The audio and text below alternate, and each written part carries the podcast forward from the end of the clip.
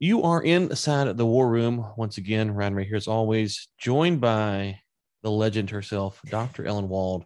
Dr. Wald, you are not a guest today. You are sitting co-host. It's good to have you. How are you doing?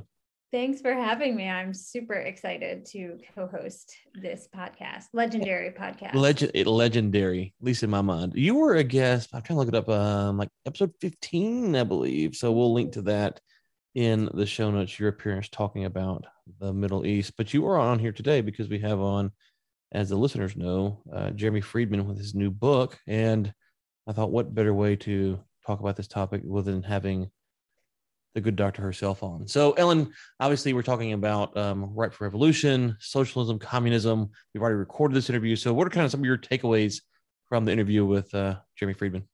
Yeah i thought it was it was super interesting um, note to the to the listeners jeremy and i kind of go way back uh, I, I knew him when he was just starting out in grad school and and these uh, uh, uh, research topics were just barely being for, formulated. So it's really cool to be able to kind of come in and read the the fruition of, of these efforts. And um, some, of, some of the really interesting points I, I think are um, particularly, at least one of the things that, that I found really interesting was the way that um, religion and, and as these socialists and, and communists kind of encountered these third world cultures where religion and religious structures were so incredibly ingrained in, in the population, how they had to kind of adapt their um, perceptions of religion and, and the way that they, you know, maybe took what they learned in, say, Indonesia and then applied it differently in Iran, or they didn't learn the right lessons from Chile with, with Iran. And um, I think that's it's a really interesting thing. And, and um, you know, another another good point was also like how contemporary some of this stuff is in these countries. You know, for many of us, like the cold war has been over for a long time and and you know communism's been done like kind of been there done that now there is kind of this resurgence of like people talking about socialism now mm-hmm. but um so so you can't put that aside but for a lot of these countries like like indonesia and iran and you know chile and angola like this was not that long ago and these ideas and these things and these the, the people who are involved are still very much part of of the political scene. And uh, that's a really important point i think to keep in mind especially when you're considering foreign policy today. Yeah and one thing i thought about um, when he was talking about that was imagine if we lived in you know 1776 1777 the debates our country would be having about policy uh, foreign relations, all this stuff. But we're we're so far removed from that kind of a big political shift that for us, like you say, it's it's complex where these countries are trying to figure out where they're going to go next or are they going to stay what they're doing. And so it is a lot more um, a lot more relevant discussion there. And we're over here like, guys, come on. You're and Dr. Wald's on episode 23, so we'll link to that as well. Um, the other thing that you mentioned that that came up a little bit, um, and I, I, didn't bring this up, but I did hear a historian, I think uh, not historian, but someone the other day talking about um, the role of religion from the Christian standpoint and how Catholic countries have very much state type influence, where Protestant countries like the U.S., for instance, doesn't. And so there's kind of this dynamic to where um, even with Christianity that you see in certain, you know, if it's a Catholic, uh, a Catholic country, um, a lot of church state overlap there, and if it's a Protestant nation, you don't. So you can see that in different forms throughout the world. So okay, um, any final thoughts before we get to uh, Dr. Friedman?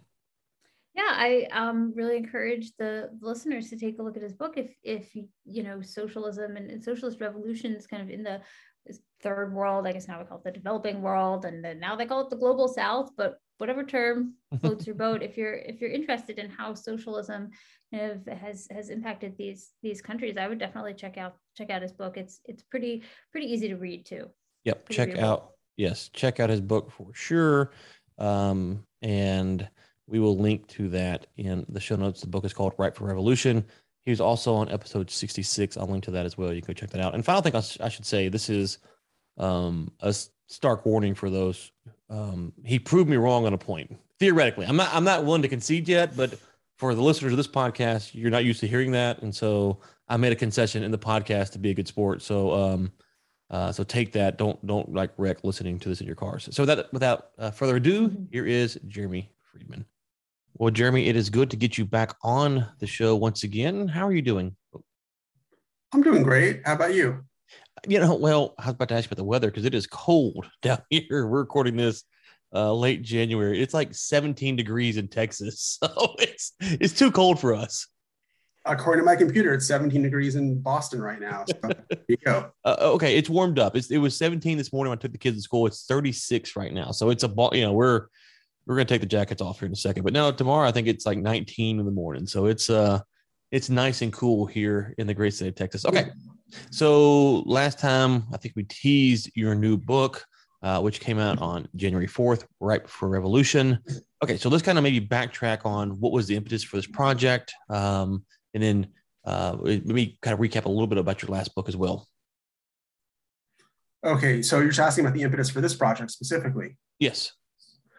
Um, I think the, the major impetus was just that I think the way socialism has been discussed is as if it was this sort of, you know, aberrational program of the late 19th, early 20th century, which got instantiated in this, you know, bizarre situation in the Soviet Union um, and then Maoist China. Um, and in that sense, you know, we crystallized into this sort of murderous orthodoxy, um, which takes it kind of out of the, the, both the discourse and the experience of most people in the West.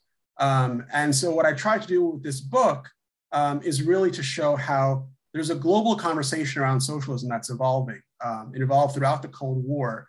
Um, and that the divisions that you know we might imagine on the left between sort of Stalinists, you know, Marxists, communists, um, socialists, social democrats, democratic socialists, are not in practice um, as significant as they might be in theory. Um, and so that there really is sort of a you know a global conversation around socialism in which you know there's a process of trial and error, and in which um, there's sort of a spectrum really, um, as opposed to kind of distinct silos. One of the things you said in our last interview, and I'm, I'm trying to find it here, I wrote it down. It was such a good quote. Is you defined socialism? You said we should use this definition, and I can't, I can't find it, but maybe redefine. I, so um, it's again, it's not my definition. I think you're, the phrase you're talking about is that socialism means the social control of the means of production. Right, but you but you use a new definition. huh? What's that? I said it's not my definition. No, no, not that one. But you have a you have a new way that you formulated it. You said we should think about socialism this way. Um, that I'm not sure exactly what you're asking about. Yeah, it was. It had to do with how political pressure um, ties into um, the means of production today. Well, I think my point was simply that you know when you think about what social control of the means of production means, um, you know, it was interpreted in the Stalinist USSR to mean state, state ownership of the means of production. Um, but social control does not have to mean state ownership. Um, and a lot of the diagnoses of the failure of the Soviet economy, um, especially you know by late 1970s, 1980s, people like Janos Kornai in Hungary and such, sort of diagnosed systemic failures in the idea of state ownership, which didn't necessarily mean that you couldn't exercise social control through other ways. So I think a lot of what contemporary socialism is about is looking for ways for the political system to structure the incentives for business um, so that business will answer to social imperatives without the state having to actually run the businesses themselves. Yeah, that, that's how you formulate it. Yes, exactly. Yeah, that's a really uh, interesting um, definition, and I think it's it it bears a lot on on what's going on today.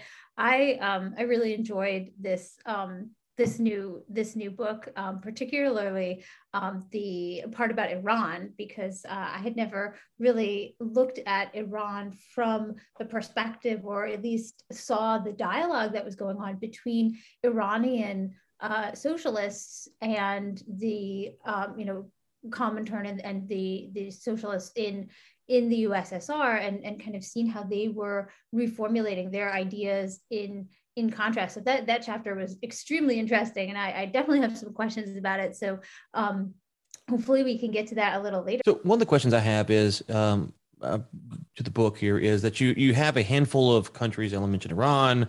Um, you you have other countries, Angola. You have these countries that you that you you, you talk about. Um, for, the reader's perspective, should we think that this is um, pretty all encompassing for your thesis? Or are there other countries you go, you know what, I just didn't have the time to kind of dig in here, but these would also kind of fit in the same model? Well, so I talk about this in the introduction that, you know, this story I mean, I, I could have done India, I could have done Egypt, I could have done Guinea, I could have done Nicaragua, I could have done so many other countries, um, Afghanistan, Mali. Um, and that's precisely the point um, that this is a story which was global in nature and really touched just about every single country um, in what was then called the third world um, at the time. Um, and so that's why, you know, I'm not picking a handful of outliers. I'm picking countries that were attempting to be representative because and and by the way, some of the reviews were like, I wish there had been a chapter on Nicaragua. I wish there had been a chapter on Ghana. I wish, you know, and if I had an infinite amount of time and Harvard University Press had allowed me to write a much longer book, you know, that might have been possible. But you know, shorter books hopefully sell better. Um, so so that was a consideration. Um, Gosh, but darn it, capitalism again. well, yes.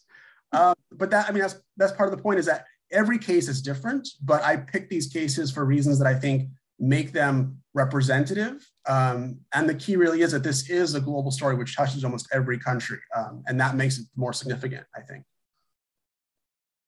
Yeah. So how do you go about ranking them in priority? Just when, when you're when you're doing research, I'm always fascinated on books like this. You you have the product that we get to read, but then you also have this this process of okay, you have this thesis, and then how do you go about ranking them and determining um, which ones that you think in, are, are, the most important and which ones you cut out? Obviously, there's practical limitations that you mentioned, but there's there's also other other factors that you have to consider to uh, the ones that make the cut.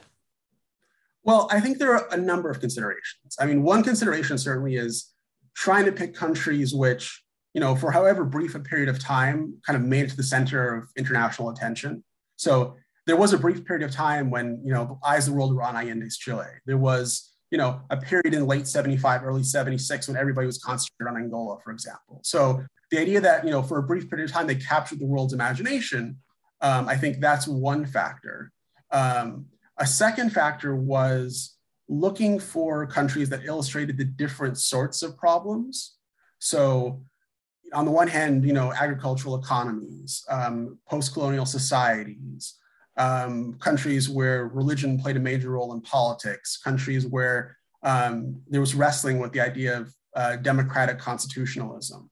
Um, and so picking a good selection of countries in which you know these sorts of representative issues really came to the fore, I think was a second consideration. Um, and a third was trying to diversify across the Cold War geographically and chronologically. So there's two countries in Asia, two in Africa, one in Latin America that sort of you know, chronologically cover from the late 40s to the mid 1980s. Um, and so covers both the geographic and chronological span of the Cold War. Oh yeah, so I'd I'd love to to talk more about Iran in, in particular, simply because that's that happens to be the subject I know the most about, um, and I I really found the the chapter on this very illuminating. Um, I liked, uh, first of all, I really like that you mentioned um, Ali Shariati because uh, I think he often gets overlooked by a lot of, of Western scholars, and his work was really extremely seminal to to the um, to the revolution in general, and also to kind of developing the idea, the, the revolutionary uh, Shiism ideology that kind of, in a sense, maybe I, I don't know. I always saw it as as kind of maybe he drew inspiration in some ways from from socialist elements um, but was was really a, a, key reinterpretation of of religion in a way that made it made shiism revolutionary as opposed to kind of this culture of like mourning their you know martyrdom but um so i was kind of wondering what um but of course he died even before the, the revolution happened uh, and there's always this sense of well what what would have happened had he you know been had he not died? Um but uh, this this quote kind of stuck out at me and and i don't as a general rule love counterfactual historical arguments but since it is in the book i'm, I'm going to ask it.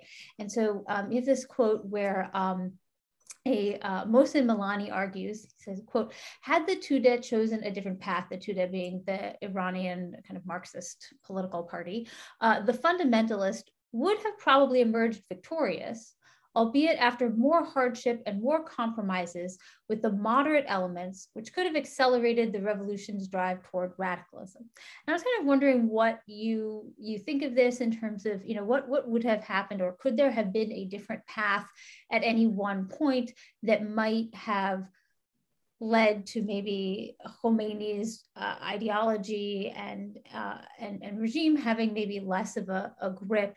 Was there really anything that the the Tudeh party say could could have done to maybe change so the course it's of the Iranian revolution? Me, sorry, um, it's interesting that you ask not just about a counterfactual, but about a counterfactual, which is really somebody else's counterfactual, um, and that it's mostly Milani's quote. Um, so I, I, I don't want to, you know, I certainly don't want to put thoughts in his head. Um, but I would say that I think, you know, the most likely sort of alternative scenario would have been one in which um, there would have been more of a role for people like, you know, Bazargan to, you know, still have some role in power in which, um, and this would have had you know, support if the Tudeh had been willing perhaps to ally with, you know, not just the Fedayeen and the Mujahideen, mm-hmm. people like, you know, Ayatollah Shariatmadari. Um, and, you know, so there, there was, you know, the potential for kind of this coalition really across the political spectrum. Um, that you know if they would have valued more kind of you know what what they referred to at the time as you know bourgeois democracy um, that it would have left more room instead of you know the, the sort of the second draft of the Constitution, which got approved by the Assembly of Experts in, in, in August of '79. Um, the first draft was was you know more you know bourgeois democratic in that sense, but that's I mean that's at the core of what I'm arguing in the chapter because the whole point is the Tudeh did not value bourgeois democracy um, on its own terms. It actually saw bourgeois democracy as reactionary and a potential you know opening for kind of you know Trojan horse for American influence, um, precisely because of the analogies they were drawing to Chile and you know what had happened to, to the Democratic mm. Allende. Um, and That's so interesting. Yeah, they kind of drew the wrong the wrong lesson. Um, interesting factoid: Bazargan was actually appointed the head of the Iranian National Oil Company when it was first formed in the 50s. So he, uh, you know, have, have to throw in a little little oil fact there. Um, yeah and then uh, it's, it's, it's interesting to see who comes up in this chapter because um, uh, Mir Hossein Mousavi uh, uh, appears and uh, you know it's really interesting because you know he was um, you know he was elected prime minister and then later reemerges as this like reformist figure um, you know, and, and is now still under house arrest. Um, so I'm kind of wondering how maybe I, I know you kind of stopped at, you know, the revolution and and the immediate aftermath but um, one of the the quotes i also really liked i, I wrote down that that you, you argue that this kind of conglomeration of islamism and socialism in iran ended up creating this state in which and i'm, I'm quoting in from your from your uh, writing now, the regime is still trying to determine the nature of its own revolution in both its economic structure and its international position. And I was wondering if you could comment a little more on um, you know, how that's playing out today? Well, I mean, I think how it's playing out today, it's interesting. It almost changes, you know, kind of presidency to presidency. You know, there'd been one answer under Ahmadinejad, there'd be a different answer under Rouhani. You know, we're still seeing how things are evolving under under Raisi. Um, I think one thing that's interesting about Iran, of course, is that you know you mentioned Mousavi, and he's not the only one there were a number of figures who were prominent at the time of the revolution who are still, you know, alive and active in Iranian politics today. You know, not least Khamenei himself. Um, which you know, it's it's been 43 years now, um, but some of these people are still active, and and some people like Mousavi. I mean, you can see looking at him. You look at you know, Rafsanjani died relatively recently, but you know, he was prominent for a very long period of time as well. Um, and you look at their trajectories, and a lot of you know, I think you can learn from them is sort of the original ideals that a lot of young people had at the time of the revolution, how they felt they were betrayed by later uh, manifestations of the Iranian regime, and how, you know, in certain ways, it's almost like, you know, I, I, obviously my, my home field is Soviet history, and so I always like to go back to Soviet history. Um, and I love the analogy between the revolutions. You know, if, if you think about, you know, what if um, you know, after Stalin had died, he hadn't killed all the old Bolsheviks in 37 and 38. And, you know, Bukharin had still been there and Trotsky had still been around. And, you know, they were there to sort of debate where to take the revolution now instead of it being in the hands of someone like Khrushchev. You know, if the original people who knew Lenin had, had been around, you know, what would they have done differently? Um, and so, you know, these people not only, you know, outlasted Khomeini, but some of them might outlast Khamenei. Um, and I think you know, so so I think some of them are still trying to reconcile the the early ideals they had with the revolution um, with where it currently is. Um, and there's obviously at least at least two different versions of you know, what they think the revolution is supposed to be. So there's still a very you know um, Pasdaran, you know, Revolutionary Guards based kind of bring the revolution to the rest of the region, um, you know, kind of militant foreign policy, which was there in the very beginning. Um, and there's there's a version of that. There's another version of that which always saw the revolution, I think, as being about greater democracy and you know raising living standards inside Iran. Um, and that, to a certain degree, was a large part of the push behind you know Rouhani's presidency and Rouhani's election. Um, and I don't think those are people who saw themselves as counter-revolutionaries. Those are people who saw themselves fulfilling the original promise of the revolution. So I think in that sense, you know, there's still kind of the revolution was contested at the time in terms of what it meant, and it's still being contested at the highest levels of the Iranian regime. And it, it reflects a sort of almost schizophrenia of the Iranian leadership.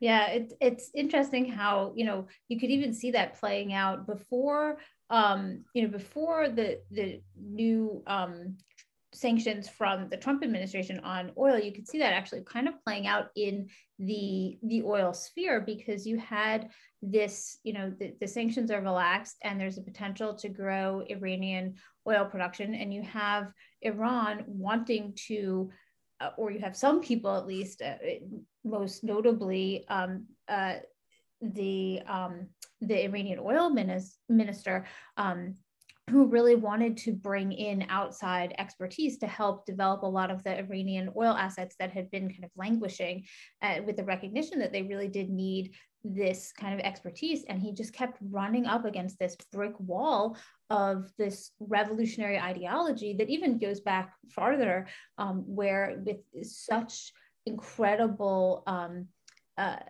opposition to any kind of foreign ownership of any natural resource assets. And he's like, look, we've got to make these contracts, you know, viable and and and and you know interesting for these companies. We've got to make the contracts good because otherwise they're not going to be interested in, in taking this risk. And yeah and so they they just like kept delaying they were supposed to be these um, you know these these conventions and they just kept delaying and delaying and delaying because the parliament kept saying no we don't we're, we're not going to allow you to do this contract because it's too much you know foreign ownership. And eventually it just dragged on and on and on and then you have a new president and then you had the um, you know the, the the sanctions and it just all all fell apart. But it's still like you, you're like look these are these are business contracts and they're coming up ahead against, against this revolutionary ideology which is so incredibly anti-capital anti-imperialist in a sense that like you know, the idea that BP would want to invest is like, oh my God, no, how could we ever go there because of what happened in the 1950s? And I think what you're saying is, you know, exactly gets to the heart of, I think, what I'm trying to do in this book, which is, you know, show precisely how these, you know, ideological debates around the nature of what it means to be socialist and anti-capitalist are still very much alive.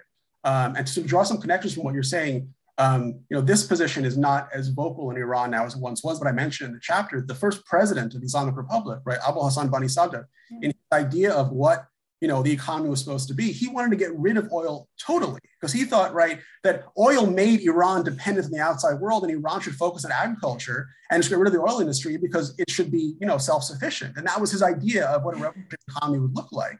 Um, especially because also, you know, oil not only is it's it's you know environmentally dirty, but enriches some to you know and doesn't help masses and such. And then you take that and so connecting to the Tanzania chapter. So one of the one of the interesting um, stories, the Tanzania chapter, and Tanzania does not have oil, does not have natural resource and scale like Iran does at all.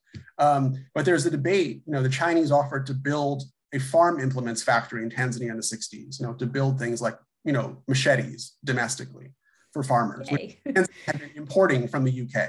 Um, and there's this debate between the Tanzanians. They both agree that you know the goal is self-reliance, right? Which is a very typical sort of you know anti-imperialist goal for this kind of revolution, which you know reflects the same thing that Bani Sadr is talking about in Iran.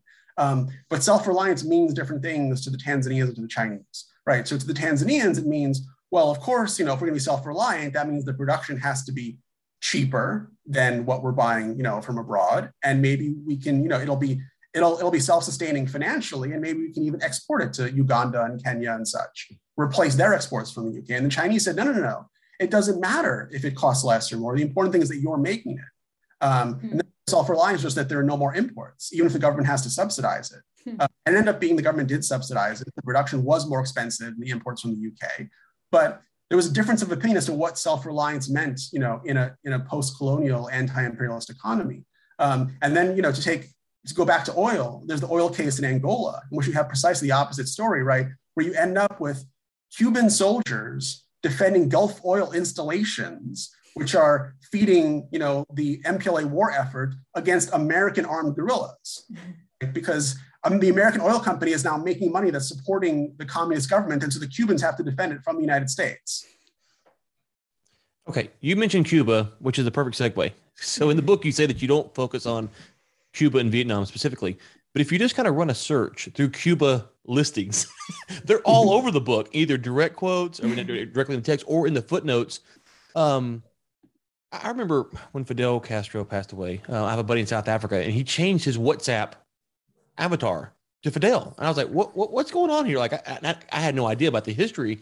Um, what? How should we? I know you don't focus on them per se in the book, but they have a huge role. They're all all these connections to Cuba through all this time period. How should we think about Cuba uh, through this? Because it's not like there's some insignificant player in all of this. No, they're not insignificant at all. Um, and the reason Cuba shows up in the book as much as it does, um, I didn't essentially, if you think about the book, right, there are, you know, sort of second world powers trying to um, seed socialism and spread it around the world. And then there are, you know, um, countries in the so-called third world that are, you know, experimenting with versions of socialism. And so I essentially classified Cuba with the first group. That Cuba's one of those that's trying to export it rather than, you know, one of those that's trying to, because, you know, the story of Cuban Soviet relations is a very complicated story in its own right, which I discussed some in my first book. Um, but at the end of the day, right, Cuba does sort of adhere much closer to the Soviet path, certainly by the 1970s. Um, and so to me, that's less interesting in terms of a, a trial and error story. Um, but the scale of Cuban involvement in, you know, in, in the, the global South um, is enormous. So this is an island, right, of maybe a population of 8 million people in 1975. Between 1975 and 1991, something like roughly half a million Cubans serve in Angola as soldiers. So I mean, just do the math, right? And you have, you know, 8 million people, half of them are women, many of them are minors. This is an enormous percentage of the adult male population, um, who all go as volunteers, by the way. Nobody is officially sent there. They're all volunteers. Nobody talks about their service. Um, they're not supposed to, at least.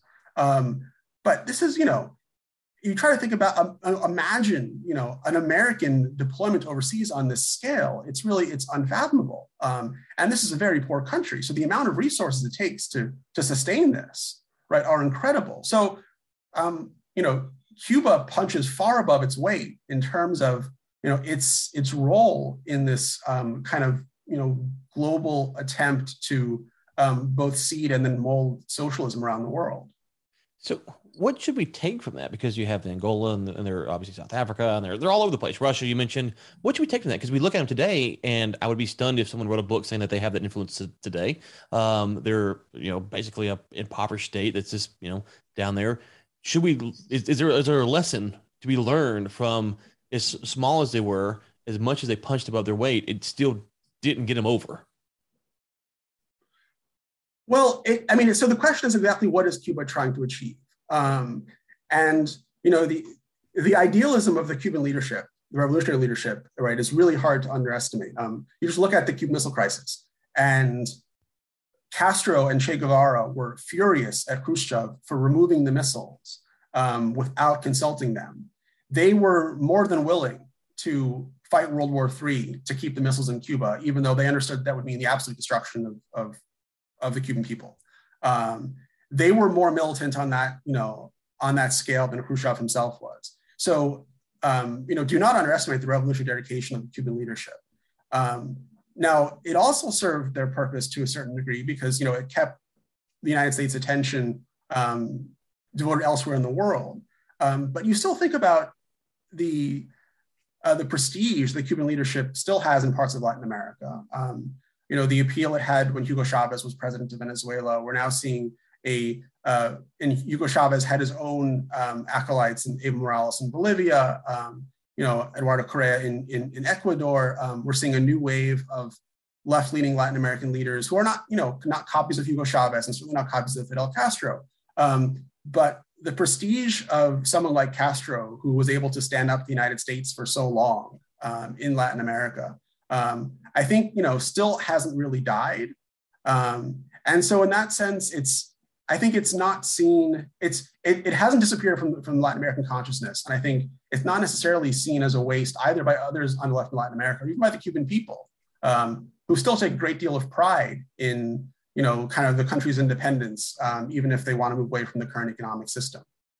And so, yeah, that, that, that may be it because, um, you know, South Africa obviously is a lot different now than when they were dealing with Castro, uh, but it's still, it's, it's not a, you know, wild west libertarian state so you still kind of have that thought process so maybe that's part of why we haven't seen uh, as much of a separation is because if these if these countries were to be more uh, Western style democracy, just use the term, and kind of abandon that socialistic communistic mindset, they would probably push back against some of that mentality. So that's that's probably more of what's lingering on there is kind of that old old guard connection, if you will. But if they were to switch political philosophies, they'd probably have to abandon that. I'd, I'd imagine. Well, yes and no. I mean, I think part of the argument of the book is that you know the Cold War ends in Eastern Europe, um, and you know certainly the the Warsaw Pact countries, you know, join the EU, join NATO, embrace um, you know 90s style capitalism.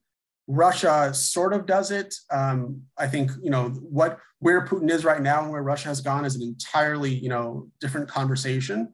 Um, but it was definitely a mistake to see that you know communism had necessarily been completely discredited or fallen around the world. Um, I think people who believed that you know that China um, was now basically just a capitalist country with a communist party, um, which is what some people thought in the 80s and 90s. I think those people have you know changed their tune since. Um, and you know, I, I, have a I have a colleague Meg Rithmire who's written who's writing about what she calls party state capitalism, which is different than state capitalism, but um, it's sort of a new model that China's developing. But it's you know it's a model China's developing precisely because you know, they believe in certain socialist ideals and want to maintain the control of the party um, over the economy. And that's more important to them than for, you know, absolute economic growth, for example, um, or, you know, liberalization of their markets or liberalization of their currency. Um, and so with that, I think kind of the moment in which um, a lot of, you know, developing world countries that had embraced socialism would shift to, you know, what was called in the 90s, the Washington Consensus, right? What, what the Eastern Europeans did in shock therapy. I think that moment is really gone. Um, and so, you know, if a country like, you know, Cuba wants to move away from its old economic system, it's looking more towards China or towards other examples of, you know, how you have, you know, sort of a hybrid economy, how you maintain a role for the state, you know, and, and the party in both politics and the economy um, in a way they wouldn't have necessarily in the 1990s. Um, South Africa is very interesting in that sense because South Africa becomes independent, you know, right at this moment. Um, not well, not independent, but at least you know the apartheid regime falls right at this moment, 1994. I think if South Africa had become independent in 1975, the ANC probably would have tried to follow, you know, MPLA or Frelimo type policies. If the ANC had instead taken over, you know, in let's say after 2008, um, it might have also tried, you know, more statist policies. Um, so that was an interesting question because you know the ANC takes takes power right at the height of sort of the Washington Consensus moment. Yeah, and I do think we're we're in this kind of this quasi period. You talk about China there. Um, you know, they did open up. Um, you know, and, and then when the, what they saw was massive economic growth. They benefited from that. Uh, but with massive economic growth came people complaining about the government openly because they had a lot of money.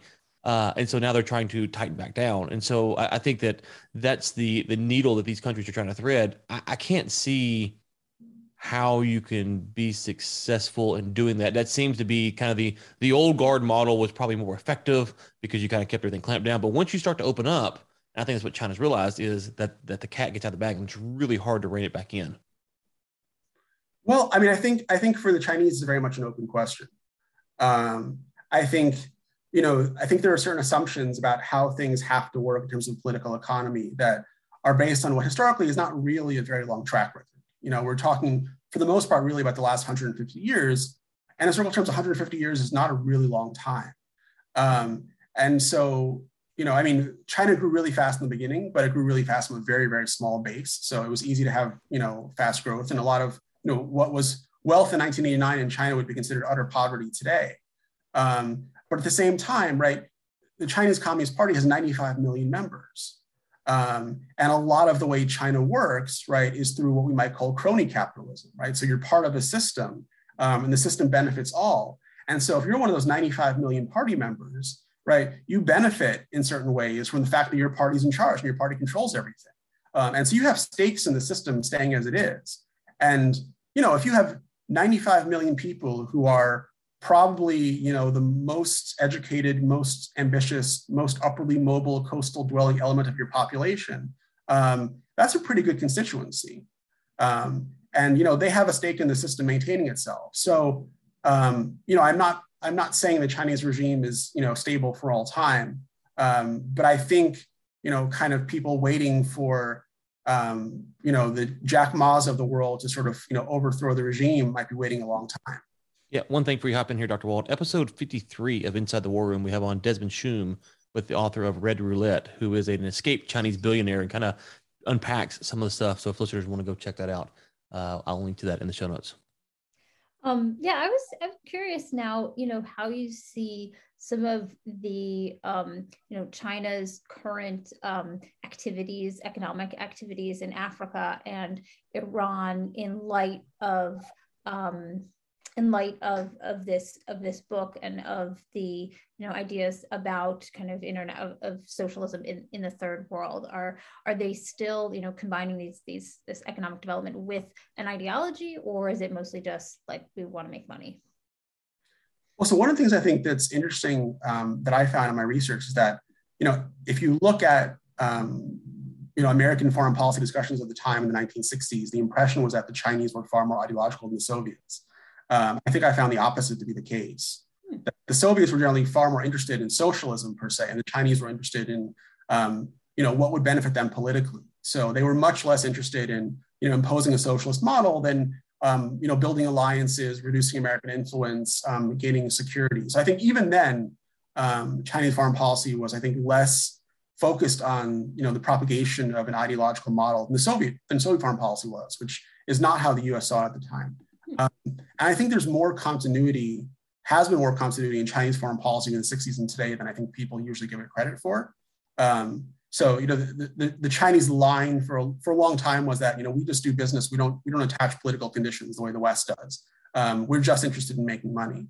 Um, and I don't think that's completely true. I think if you look at things they've done in places like Angola, for example, um, you know, China just like Russia has been afraid of, you know, color type revolutions and the Arab Spring and such, and um, can't afford to live in a world in which, you know, they're the only non-democracy, and you know, it becomes a kind of default expectation that, you know, every country as it modernizes, as it grows, will become, you know, a multi-party electoral democracy, um, because that means the death of the Communist Party. Um, and so, you know, they have they have therefore an incentive to preserve kind of single party regimes to preserve, you know, hybrid economic models. Um, and there are a lot of those in Southern Africa. You know, Angola is, is, is one. Um, and so I think, you know, they, they, they do realize that they have this incentive to um, maintain a viable alternative to kind of, you know, Western multi-party democracy, market economics. Um, and I think that hasn't really gone away. What's interesting now is that um, Chinese foreign policy and Chinese foreign investment is actually less active now in certain ways than it was, you know, five, ten years ago. Um, the amount of money being invested in the Belt and Road, for example, is much less than it was in 2016. And in part, that's because of domestic economic difficulties, right? That China needs that money at home and is over leveraged. Uh, not to mention the fact, of course, that their, their actual domestic labor supply is shrinking, not growing. Um, so, you know, the ability to do what they plan to do in foreign policy five, ten years ago might not quite be the same, you know, the same way. Um, and plus, you know, we should never, both in the 1960s and I think in the 2010s, there's a lot of discourse around um, the way you know that Africans or Asians would be sort of misled by the Chinese. And I think one lesson from the research is never under, underestimate the sophistication of you know anyone else's government. Um, they're not easily misled by either the Chinese or the Americans or the Europeans or the Russians. Yeah, real quick, Ellen, hop back in into this, but you mentioned the kind of the ideological differences between the Chinese and the Russians. Uh, I'll link to this in the show notes as well. China's civilian army talks about the ascent of their uh, geopolitical um, stuff. It, it, I'm always skeptical that any of these communists believe this. I always feel like it's a lot more of just a pure power grab and we're gonna we're gonna posture it in a way that might be more pure communism. It might be more pure socialism to use those terms. Um, but you know, at the end of the day, it's more of a power grab than it is some fundamental belief that these economic systems work. I'm not, I'm not saying that there aren't people in the world who believe these things. I'm talking about the, the, the ones who ascribe to take the power are far more inter- interested in the power than they are the system itself.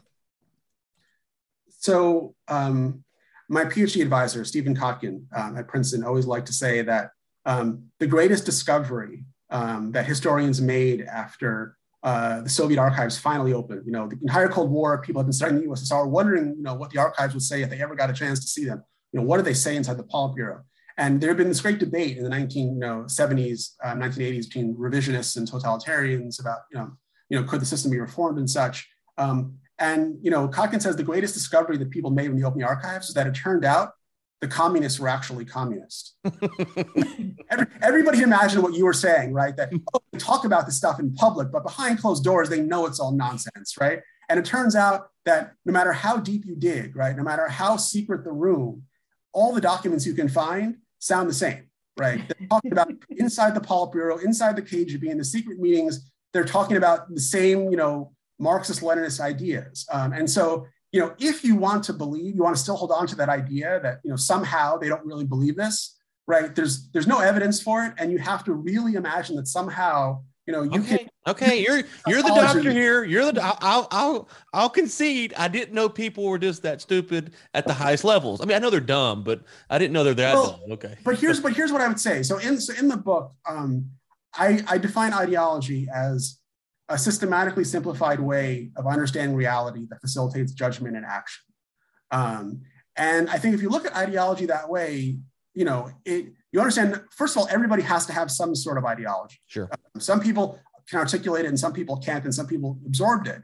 But mm-hmm. the point is, you know, reality itself is so complicated that if you attempted to absorb all the information coming at you through reality at the same time, you'd be paralyzed. Um, you have to figure out a way some way to sort, you know, what matters and what doesn't, and what causes this, and you know, what should I concentrate on. Um, and so what ideology does is it helps you do this, right? It helps you sort of swim through the sea of reality and pick out the points to sort of guide yourself along the way. Um, and given that, right, it's not so hard to imagine, you know, if you break down, you know, socialism or Marxism into, you know, its basic ideological points, that people can see these as their basic lodestars. And this is how you navigate by. It doesn't necessarily mean right? As I said before, that you know you have to go like the only way to, to grow an economy is to have a centrally planned economy with a five-year plan and you know sort of the way Stalin did it. Um, but um, that you navigate by certain ideological lodestars, I think I think it shouldn't be that difficult to imagine. I, I you know I I wouldn't make the argument that Xi Jinping doesn't do that. Well, yeah, you mentioned China. What struck me is if you go back and read about some of the stuff that Mao did, he did it to distract from the fact that the people were starving. They, you know, this this wasn't working, and so he would he would reshift what was happening. Um, and so that that would be more of what I'm saying. Like he, you know, he knew that he needed to keep power, and so hey, let's go bomb Taiwan, or you know, let's roll out the Great Leap Forward, or, or whatever. And so if you're saying the Russians believed it, I believe you. You are the you are the expert here. It just it just seems that that would be the case, but Hey, listen, I've been wrong on this podcast one time before, so this is the mm-hmm. second time. So, okay, Ellen, I said come back in, so come back in because the doctor's he's proven me wrong, so I got to be quiet now.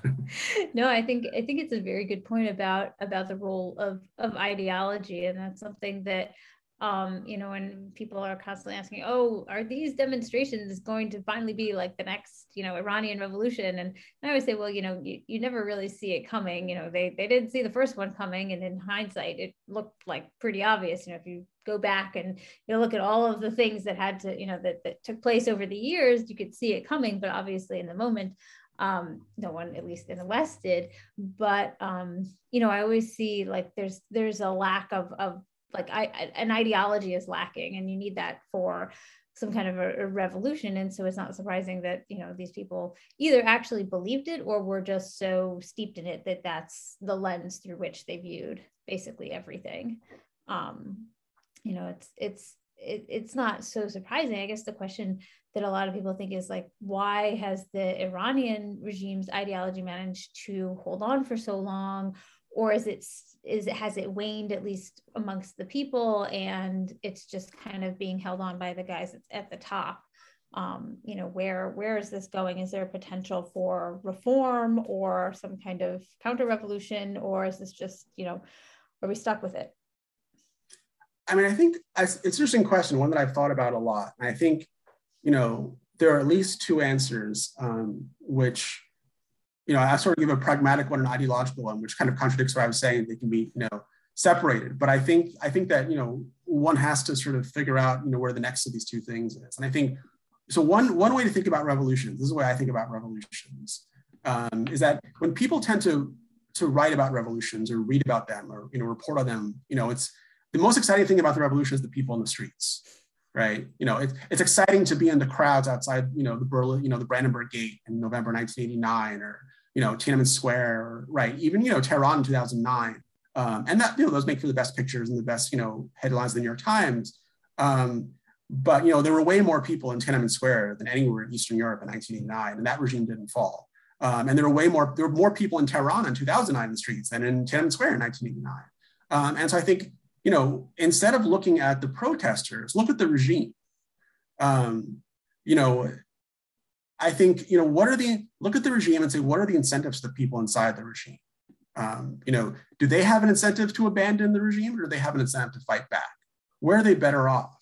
Um, and so I think, you know, if you look at the incentives for, let's say, the Revolutionary Guards in 2009 in Tehran, right, they have, you know, financial incentives to maintain the regime. Um, they have, you know, certainly a great deal of fear about what might happen to them if the regime falls. They could not only lose their money, they could, you know, be imprisoned, lose their lives and such. Um, you know, a lot of the, the communists in Eastern Europe in 1989, they just turned around, renamed their parties and ran as Democrats, you know, in elections one or two years later. Um, so, and and many of them had already stolen enough money and hidden it in Swiss bank accounts. They would be wealthy when you know the new economy you know came around um, in the 1990s. So I think you know it's important to look at the incentives of people inside the regime. Um, and you know I think the Iranian regime, if it if it were to fall, will fall when the people inside the regime who have power no longer have an incentive to hold on to the regime. Um, it's not going to fall when there are enough people in the streets to push them out.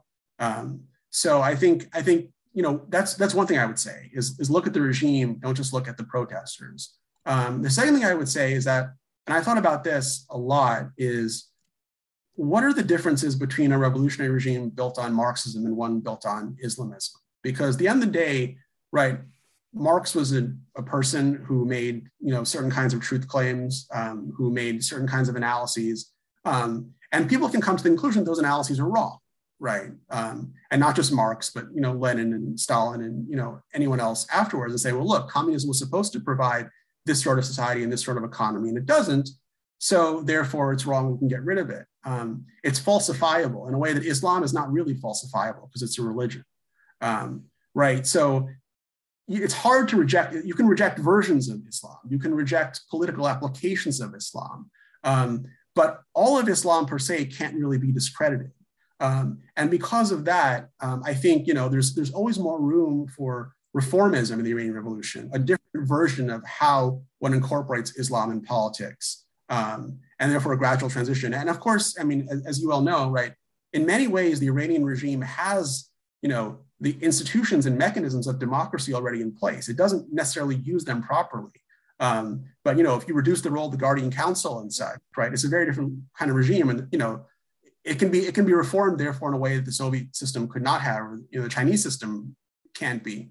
Um, and I think that goes along with the fact that it has this sort of you know non-falsifiable core at the center of its ideology. Okay, I know we are getting close to the end of our time here. Uh, we've touched on the book. This book is 340 pages, I think, long, 60 pages. It's it's uh, not a short one. that's not a long one either. But um, that being said, we didn't cover uh, all of it. So, what is maybe the favorite part of the book that we didn't cover, or one thing that you want to highlight for people um, that are getting ready to read this book?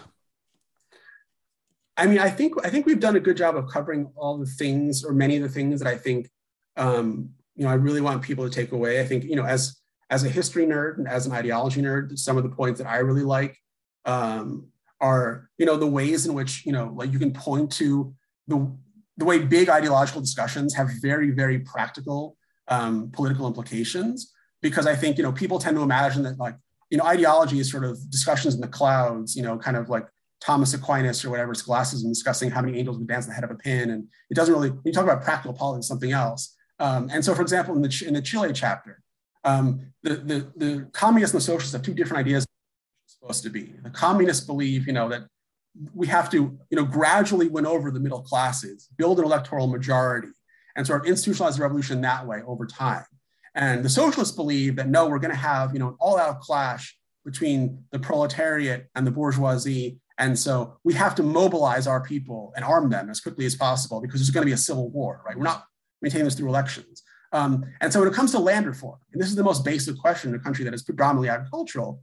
So the the communists want to um, the, the, communists want to uh, uh, nationalize or, or, redistribute um, land holdings that are uh, below um, that are above 80 hectares.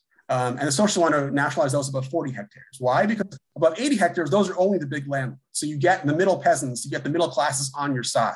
And the socialists, well, they think, you know, we can alienate the middle classes. What we want to do, right, is get the poor on our side, right, the poor peasants. And so it literally comes down to how big of a plot of land do you think needs to be nationalized in terms of how many stages do you believe the revolution has? Um, so it has, you know, that's as a history nerd, that's the kind of stuff that I love. The way, you know, ideology gets gets, you know, has its implications for, you know, the number of of, of acres you're allowed to hold. Okay, I know this book just came out on January fourth, but I have to ask you, when does the next one drop? That's there's there's there's too many questions. You know, there might be. Uh, I have to see if I get tenure. There might be children. There, you know, there's COVID. Like too many. okay, no no book on the horizon though. Uh, hopefully, the sooner the better. That's all I can say. Okay, all right. Well, we look forward to um, getting you on again. Hopefully, you won't disprove me next time. We'll try to do better on that one. But no, it was great. Uh, where do you want to send people to? Obviously, to buy the book, but anywhere else. Um, I think, yeah, buy the book. The book's available on Amazon. It's available through Harvard University Press.